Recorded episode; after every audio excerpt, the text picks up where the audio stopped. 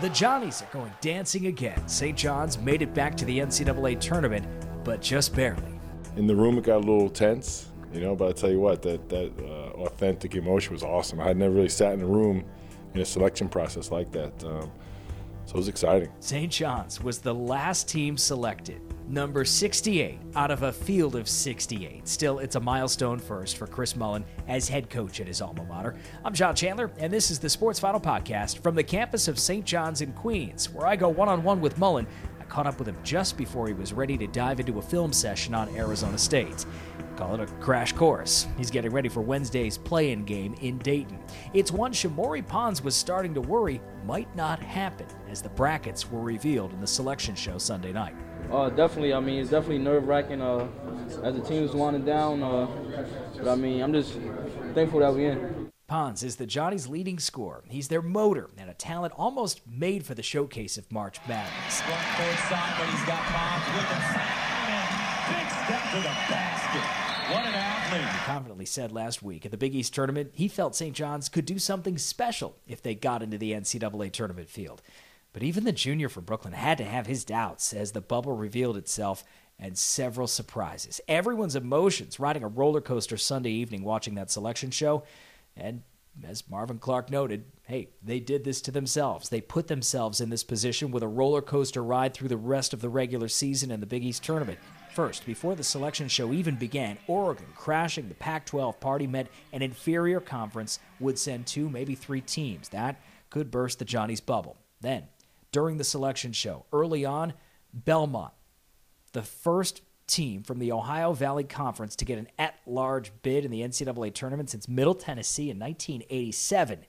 1987! You heard that, and you thought this might not be the year for the Johnnies after all. Then you saw Temple and a dash of disrespect to the Big East, signaling trouble for St. John's. Marquette, a five seed, defending champ Villanova, a six, and Seton Hall, a 10 seed, even after a strong close to the season, upsetting Marquette and Nova in a week. But more than a half an hour after the show began, finally, the moment happened. The Johnnies land in the play in game in Dayton Wednesday night against Arizona State. A duel for the 11 seed. Win, and it's a date with Buffalo in Tulsa in the West region. Bobby Hurley's current and former programs both turned around. That's a sign of good coaching. Guard heavy play, maybe a matchup that favors St. John's. Marvin Clark had a feeling all along this is where they would end up. I, you know, try to be a guy that you know has faith. Um, I, I kind of felt like you know that we would definitely get in, whether it was a play-in. Um, kind of felt like it would be a playing game, but definitely uh, just ecstatic, man. Just uh, being able to you know, get this this program back into the tournament and uh, having another opportunity to play basketball. You know, I'm just thankful that uh, my senior year isn't over. Uh, the committee chair even acknowledged St. John's was the last team selected on Sunday. Pretty stunning, considering they looked to be a lock after running 12 and 0 to start the season through a weak non-conference schedule. You figured they get into Big East, do a little bit of damage, and they would be in with no sweat. But instead, Chris Mullin struggled to bring his team out of an inconsistent winter. They lost four or five. They were plagued by injuries, but they saved their tourney hopes, getting healthy with a win over DePaul at the Garden to open Big East tournament.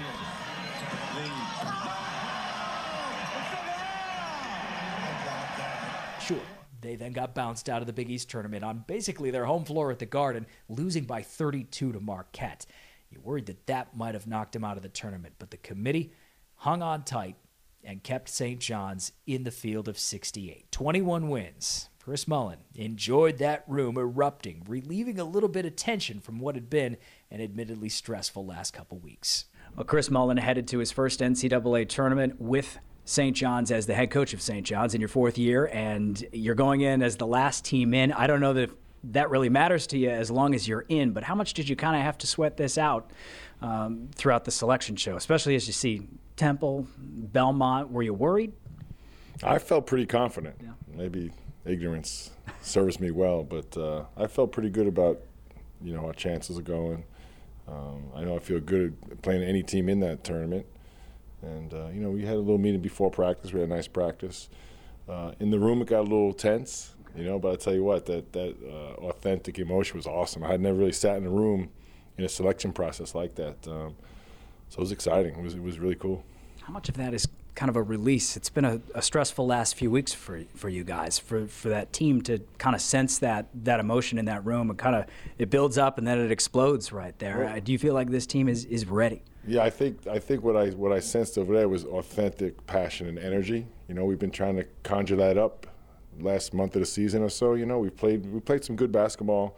We've had a hard time playing consistently mm-hmm. at, at, a certain level, and been trying to talk to my guys and tweak practices and to, to try and foster that. But I think this is legit, and I think they feel uh, feel good about you know this accomplishment, and uh, hopefully go out and play really well. well even Shamorie Ponds said last week he feels like this team, when they get in, has a chance to do something special.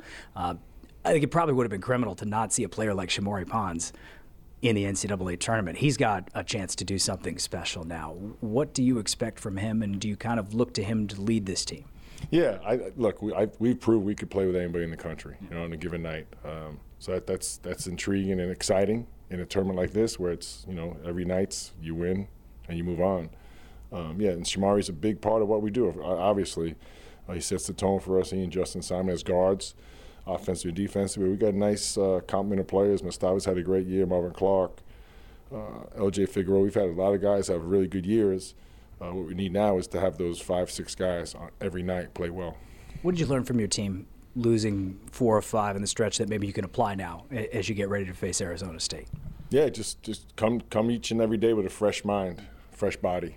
Uh, I think that's important. Have a short memory.